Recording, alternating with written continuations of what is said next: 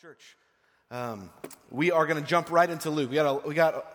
I don't have a lot of time, uh, but that's okay. We're gonna we're gonna get through uh, Luke chapter three, verses one through fourteen. Because maybe you've been sitting a little bit too long, I'm gonna have us all stand for a reading of God's word this morning, as we jump in to continuing our series in the Gospel of Luke. We're starting chapter three. And I've said this before, we're not in a big hurry. We're taking our time because God's word is also good. Luke 3, 1 through 14. If you have a Bible, open it. I'm going to read it over us. It'll be on the screen, or if you have a, uh, a device, you can read along with me in the passages we're going to be in this morning. Luke 3, 1 through 14. In the 15th year, of the reign of Tiberius Caesar, Pontius Pilate, being governor of Judea, and Herod being tetrarch of Galilee, and his brother Philip, tetrarch of the region of Lituria and Trachonitis, and Lysanias, tetrarch of Abilene. That took some practice. During the high priesthood of Annas and Caiaphas, the word of God came to John, and the son of Zechariah in the wilderness, and he went up into all the region around the Jordan, proclaiming a baptism of repentance for the forgiveness of sins as it is written in the book of the words of Isaiah the prophet, the voice of the one crying out in the wilderness. Prepare the way of the Lord, make his path straight. Every valley shall be filled, every mountain and hill shall be made low, and the crooked shall become straight. And the rough places shall become level ways, and all flesh shall see the salvation of God. He said, therefore, to the crowds that came out to be baptized by him, You brood of vipers, who warned you to flee from the coming wrath? Bear fruits in keeping with repentance. And do not begin to say to yourselves, We have Abraham as our father. For I tell you, God is able from these stones to raise up children for Abraham. Even now, the axe is laid to the root of the trees. Every tree, therefore, that does not bear good fruit is cut down and thrown into the fire. And the crowds asked him, What then shall we do? And he answered them, Whoever has two tunics is to share with them who has none. Whoever has food is to do likewise. And tax collectors came also to be baptized and said to him, Teacher, what shall we do? And he said to them, Collect no more than you are authorized to do so. And then soldiers also came to him. And we, what shall we do? And he said to them, Do not extort money from anyone by threats or by false accusation, and be content with your wages. Let's pray. Lord, we thank you for your word. We thank you that it is living, that it is active, that it is, sharp, it is sharper than any two edged sword, and it cuts deep. Lord, these words, uh, they cut deep. These are strong words. And so, Lord, I pray that we would heed the call, we would hear your word, and that we would respond in kind as John is proclaiming here, that we would bear fruits as a result of repentance and forgiveness through our Lord Jesus Christ. Lord, be here in our midst. We trust you today in Christ's name. Amen. Church, you may have a seat. Well, we're going to be walking through uh, these uh, 14 verses that I just read, kind of walking through these um, and he, what I want to do at the front end is give us a little bit of a outline of sort of each of these verses to sort of frame it of where Luke is telling us that John, John the Baptist ministry is sort of formed and fashioned. So the first two verses of this chapter, they give us the context of John. So I'm saying John, that's John the Baptist, John the baptizer. No, he wasn't denominationally a Baptist, he was the baptizer, right? And so, uh, so John the Baptist is, is beginning his ministry. So, context, you got to go all the way back to when we first started. We learned of John's uh, birth, we learned about the miraculous birth, we learned about uh, him coming on the scene. And John, if you remember, is the final prophet before the Messiah is presented. So, it's been 400 years of silence for God's people. 400 years of them wondering and waiting and waiting for a, a word from the Lord, a word from God. What's he going to say? Where is God moving? What is he doing? And he sends his final prophet. And these recorded here in Luke are the first words, the first sermon, if you will, after 400 years of silence for God's people. And he comes strong, doesn't he? He comes real strong. And verses 1 and 2 set the context of John's ministry, John's public ministry. And it's a list, if you remember, and you've, uh, and you've been following Jesus and, you're a, and, and, you're a, and you love God's word, you recognize some of these names, though they're hard to pronounce, right? And they're the list of some of the biggest villains that we're going to read about as we continue through this gospel. These people in power that he lists Pontius Pilate, Annas and Caiaphas, all these, uh, all these people in religious and political power that are just mentioned, that are here, are going to be those involved in the unrighteous death of John. And they're also going to be involved in the death of our Lord Jesus Christ, the Son of the living God. So Luke is writing this as he's penning this story. He's setting the stage, he's setting the scene. And John's ministry begins with these dark characters in power. Um, it's, it's, it sets almost an ominous start of John's peculiar ministry that he already has, right? He wears strange clothes, he's out in the wilderness, he eats weird things, and then there's all these corrupt people in places of power in the religious system and in the political system. And this is the context that John comes proclaiming a baptism of repentance and forgiveness. Church, real quick, just application for us. What does this mean? As we look at this, as we consider this, it means that no matter how dark our time gets, remember this, no matter how dark it feels with whatever people are in power or whatever your views about different political or religious things that are happening, no matter the circumstance, no matter the context, God can overrule it. Amen?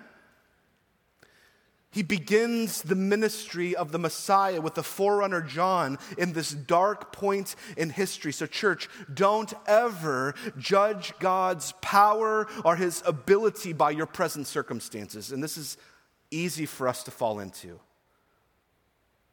The world is so bad now. It's never been like this in the history of the world, and everything is going so poor. Can you believe it's. Listen, Luke sets up, it's, it's bad news here. There's some corrupt people. There's bad things happening. And God intervenes and He brings the brightest of lights in the darkest of times. And He still does that today. So take heart. And then, as you look at verses three through six, Luke then summarizes John's ministry. So Luke gives us sort of a banner, uh, a banner statement of all, uh, that, all that his ministry consists of and entails. And it's in verse three. And it says this that John came preaching a baptism of repentance for the forgiveness of sins. So, the ministry of calling God's people to repent is at the very heart of John the Baptist's ministry. And so, we're going to camp and we're going to spend most of our time there uh, today. There's, um, there's a lot of other things that we could go, but uh, we're going to camp there on this idea of what does it mean? What is a ministry of repentance? What does it mean for us to repent? That's not a word that we love. And we're like, oh, this is, I wish I didn't come to church today, right? It's like, repent. But this is the, this is the precursor to receiving the Messiah. And this is what his ministry is all about. He came preaching a baptism of repentance for the forgiveness of sin. And then you go down to verses 7 through 9. If you're going to categorize what's happening here, Luke describes the manner of John's preaching. And it was stark, it was bold, and it was blunt on purpose. Blunt, bold, hard words for God's people. No seeker sensitive, fluffy rainbow preaching here from John. Okay? This was, I can imagine this was not a very easy message to swallow if you're the crowds. These crowds are coming from all these different cities. There are all kinds of different professions are coming to hear what's going on. If you read the text, they're all flooding in to hear this message of God that John is giving. And he greets them from all these different people, from this weird place in the wilderness. He's wearing strange clothes. He's a character, right? You can, you're just like, this is so odd. And then he comes out the gates and he greets them with phrases like, You brood of vipers. You brood of vipers. Who told you to flee the wrath that is to come? I mean, and they kept coming. They kept wanting to hear more. And then he plainly speaks of judgment, the wrath to come. And you get echoes of Isaiah chapter 30 and the, the warnings that are brought against Israel and God's people of the wrath to come should they uh, abandon God and chase after pleasures and chase after all these other things. You get a shadow of it right here in Luke 3 with John the Baptist and his message.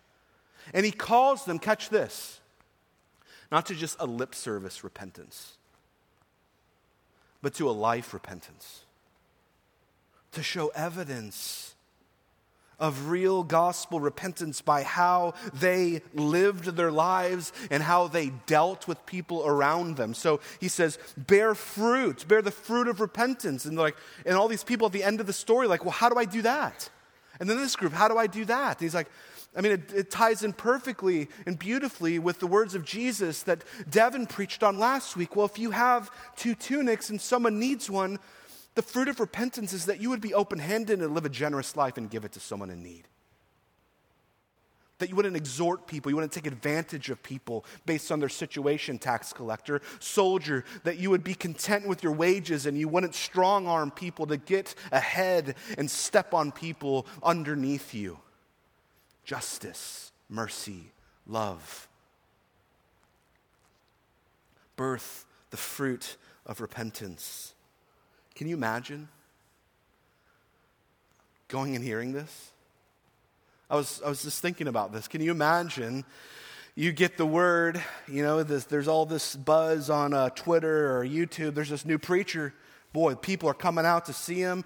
And like, oh, yeah, uh, I want to go check him out. He's like, he's drawing all these crowds. He's dynamic. He's like, I heard there might be a new book coming out. I, all these people, it, there's all this buzz about this new guy, and he's bringing it, and I want to hear what he's all about. And they're like, well, he's, he's preaching in the woods and Cut and Shoot. You're like, what? Would I, oh, oh, okay, well, let's be prepared. So you kind of arm up and you go, I'm just kidding. You go to Cut and Shoot and you go and you hear this new preacher and you're like, this is strange. I'm in the woods, but I guess there's like all these people and he's bapt- all these baptisms and life changes happening. And it's just like this groundswell of excitement. And you, your friend invites you to be a part of this and you show up. And John, the preacher, stands up and he says, Good morning, you brood of vipers. And you're like in the woods, and you're like, you're like, is this, are you sure we're in the right place? And your buddy goes, yeah, I'm sure it's going to get better. He'll probably get to the good stuff here in a minute. He's just setting us up. And then John's like, hey, you know, the fact that you grew up in a nice, believing household and that your dad and mom are strong, uh, just uh, believers. He goes, guess what? That doesn't matter. Your heritage doesn't earn you favor with God. In fact, uh, God can just look at these stones in this river that I'm in and call for himself up children of God of his own, should he need to. In fact, uh, he's like a lumberjack, God is, and he's coming and he's laying the axe at the roots of the foundation. And anyone that doesn't bear good fruit, that just pays lip service to God, he's just going to throw all that stuff in the fire, and you're going to be like chaff, and you're just going to blow away one day.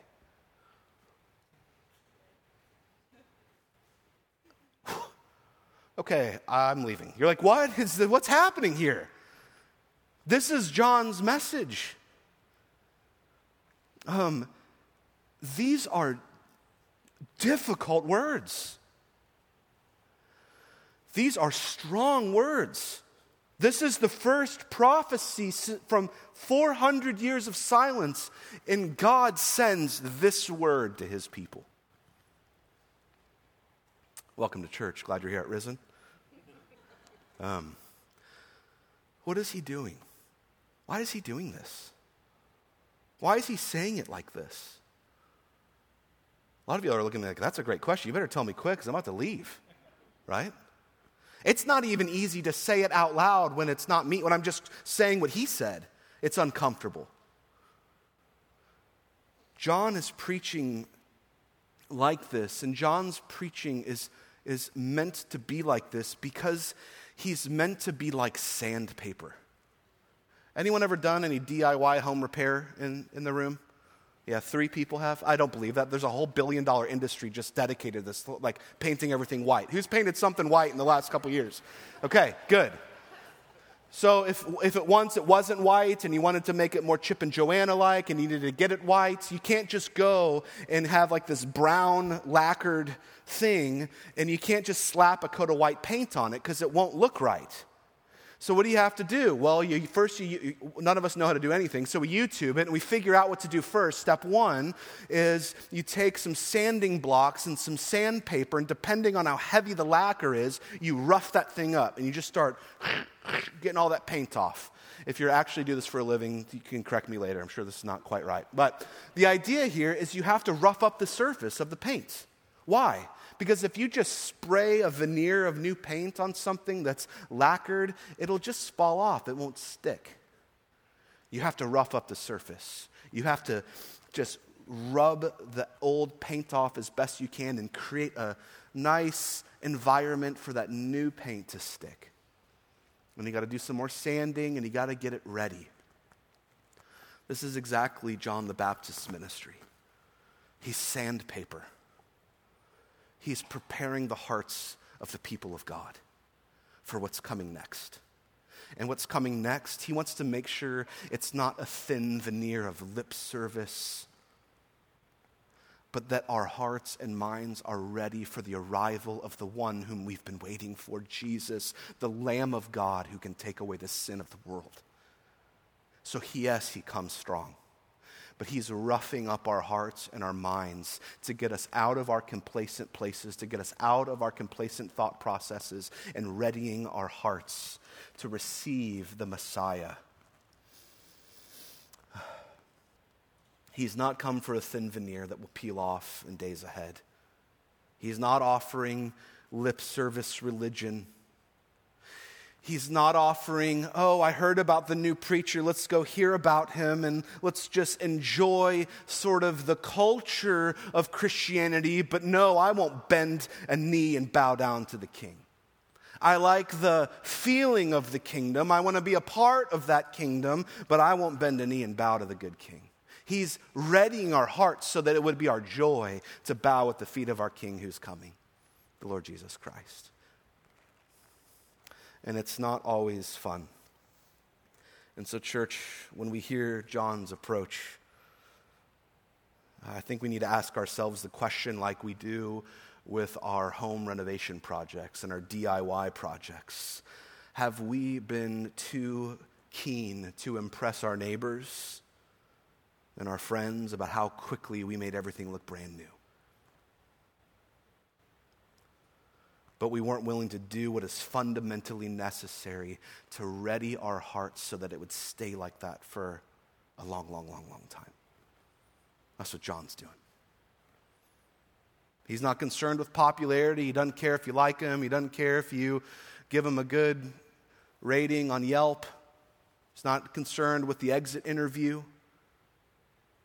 He's He's speaking like this because he understands his purpose, that he is a dying man and he's speaking to dying men and women. And his directness and his bluntness jars our sensibilities because we don't talk like this.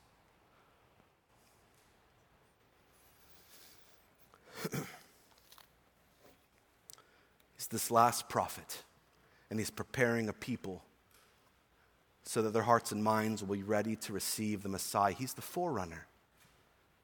He's preparing a way so that the gospel of the Lord Jesus Christ, his message and his words, would hit our hearts and they would stick to us. And we would love them. Um, I'm teaching This is terrifying uh, for any parent to enter into this new season. Sorry, Izzy, you're a preacher's kid. You're going to be the subject of some stories on the front row. I'm teaching Izzy to drive. So yesterday was our first, uh, first day out to go in the parking lot and learn to drive. And uh, just learn, learning some basics, sort of how to accelerate, how to brake, how to you know take a right turn and kind of try to stay in the lane, how to take a left turn and stay in lane. She's done, she did wonderfully. She did great. It's kind of the you know learning just all those basics. And so um, I didn't tell her I was doing this. I apologize. You'll be in counseling for it later down the road, I'm sure. Um, we'll get through it. I, you know, I, I'm sorry. It hit me this morning as I was driving here, thinking about this message and John the Baptist and the way that he's coming and how he's saying it, because there was a moment as I'm teaching Izzy to drive that, that you know, in that empty parking lot, it's, there's, there's nothing bad that can happen, but she's learning kind of the right, turning right is kind of tricky because you can't, you can't see that wheel over there and you can't see the curb next to you. And so she, it wasn't in her view that the curb was there, and she, we're only going like maybe seven miles an hour, and she, dunk hits the curb, and they go stop, and dunk we fall down the curb. I go stop, and then she's gonna go up again, and finally go Izzy stop, and she finally just poof, rather than gently applying the brakes like she was doing, she hits the brakes like I wanted her to.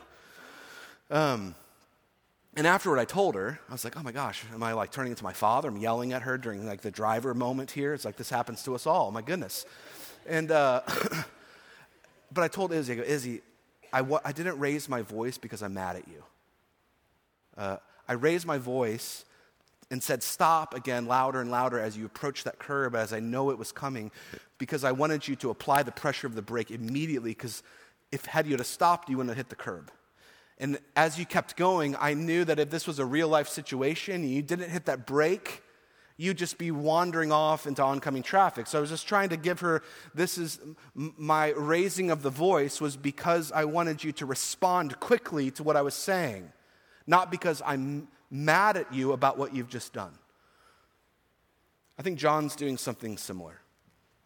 He's coming hard. Not because he's just some angry, it's all like brims, hellfire, brimstone stuff. He's coming hard because the consequences are severe on the back end. And he's training up and readying a people so that when the word of God comes, when Jesus comes, they will respond and they will stop in their tracks when his word comes and receive it and hear it and believe it and obey. And not just, oh, okay, I want to make, no, like now. And this is John's ministry. Um, it cuts to the heart because he wants us to be prepared when Jesus comes. And then finally, this is my introduction. I got to wrap this up in like a few minutes. Uh, verses 10 through 14. I haven't preached in a long time, so I got a lot to say, and I got, I'm trying to, you know, anyway, this is good for me. So we'll learn how to edit on the fly. Verses 10 through 14, Luke then shows us real specific applications from a lot of different people. And he's teaching us about what repentance looks like, and it's not just lip service.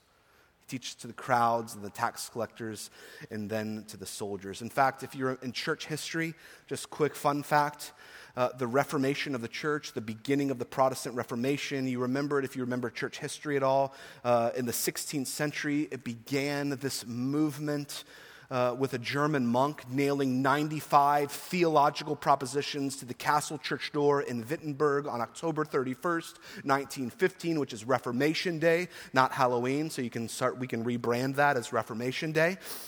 And you know this gentleman is, uh, by the name of Martin Luther. You probably associate him rightly with the doctrine of justification by grace alone, through faith alone, in Christ alone. And he preached it and he wrote about that constantly, and it's this beautiful doctrine. But of those 95 theses that he nailed to the church door that launched the entire Protestant Reformation of us rethinking what it means to know and follow Jesus the very first one states this. Number one, the first spark that sparked the Reformation, Luther says this Our Lord and Master, Jesus Christ, when he said, Repent, willed that the whole life of the believer should be repentance.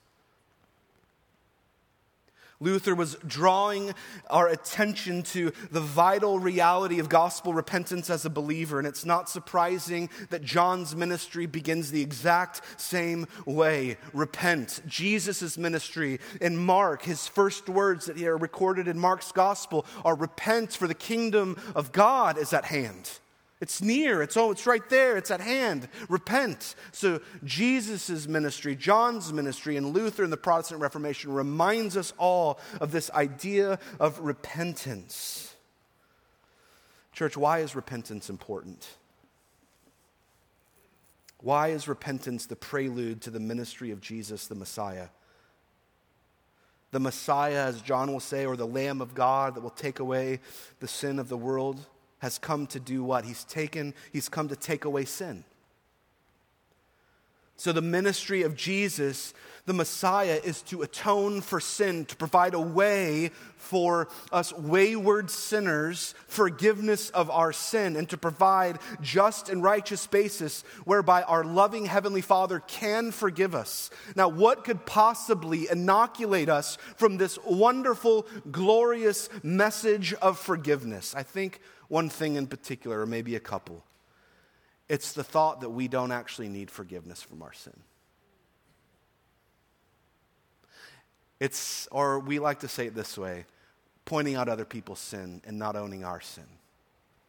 So, if Jesus came to forgive us of our sin, the thing that can make us miss the grand forgiveness of our Messiah, our Lord Jesus Christ, is to not recognize the need that I personally have to have my sin atoned for and your sin atoned for, because we cannot do it on our own. Repentance is the recognition of our need for forgiveness of sin and therefore it is necessary for the forgiveness of sin. But, catch this repentance does not bring about forgiveness. So you gotta be careful here. You can repent all day. You can recognize your need for forgiveness. You can repent until the cows come home, but not have your sins atoned for because forgiveness only comes through the applied work of the blood of Jesus, the Jesus Christ our Lord, giving you and granting you forgiveness. Repentance is the first step of recognizing our need, the sandpaper roughed up to say, I need help. And then Jesus comes on the scene and says, I am your great Savior. And we embrace him. And then repentance and faith and salvation form this beautiful new life of obedience in the Lord Jesus Christ. John makes it clear that repentance is necessary for forgiveness because we need to recognize our sin. Um, Church, what keeps us from repenting? I think it's often our concentration on other people's sin, as I said earlier. We live in a culture that we love to point out where everyone else is wrong, and we don't often like to take personal responsibility for where we're wrong and where we've messed up. We're, when we're so fixated on everyone else's faults, failures, and sins that we do not see our own. Maybe sometimes we don't repent because of the wounds that someone else has given to you. Someone has hurt you. Um, someone's sin against you has happened. And so we're deeply wounded by those wrongs. We can't even see our own sometimes. Sometimes it's a desire, it's a self protective desire that we, we want to protect ourselves from the shame or the humiliation. Should we disclose our sins? Should we admit our faults? We don't want to be left humiliated. We don't want to be left destroyed. So we're, we're fearful to actually articulate where our great need for help is. And we don't want to admit our own, so we mask it and we don't say it out loud out of fear and shame of being humiliated. So, how then do we repent? Well, we repent by the work of the Holy Spirit in our hearts. There's a helpful statement in the Westminster Shorter Catechism that answers this very question that does so better than ever I could articulate it, so I'm going to read it. The Catechism goes like this it has a question and has an answer. And the question in the shorter Westminster says, What is repentance unto life? Answer Repentance unto life is a saving grace, whereby a sinner out of a true sense of his own sin and apprehension of the mercy of God in Christ, doth with grief and hatred of his sin turn from it unto God with full purpose and endeavor after new obedience. Let me read it again. What is repentance unto life? Answer Repentance unto life is a saving grace whereby a sinner, out of a true sense of his or her sin and apprehension of the mercy of God in Christ, doth with grief and hatred of his sin turn from it unto God with full purpose of and endeavor after new obedience. A um, couple things I want to draw our attention to in closing. That statement, a sinner out of true sense of his sin is this idea of owning our sin. Um, yes, we can be sinned against. Yes, we can be wronged. But there is a real sense in the life of every human being to, in order to receive the forgiveness of the Messiah to come that we need to own up and we need to uh, come to a true sense and understanding of our sin. And then suddenly, when we see it, when we feel it, the conviction of God's Spirit comes on us, and you realize it's more serious than you could have ever imagined, and it's more grievous than all the sins that you want to point out to, about everyone else in your life. And you want to take personal responsibility. And then, as you try to maybe skirt around it and, and go back to just pointing out everyone else's faults, the words of Jesus come ringing in hard and fast. And it says, Jesus, Jesus tells us, hey, why don't you take the log out of your own eye before you uh, attempt with uh, little tweezers to get the speck out of your brother or sister's eye? Church, I think we live in an age that we'd rather be right than forgiven. Um, I think we'd rather be vindicated than forgive. And only the Holy Spirit can open us up to seeing our need for forgiveness in the Lord Jesus Christ. And that comes to the second part. What does it mean to walk into repentance? It's to own our personal need uh, for forgiveness because of our personal sin. And the second thing in the Westminster Shorter Catechism that's this beautiful statement the apprehension of the mercy of God in Christ. How can someone who is terrified of being exposed, terrified about the fact that someone might know that they haven't made it or that they're a sinner or that they've messed up or they've fallen. How do we reckon with that?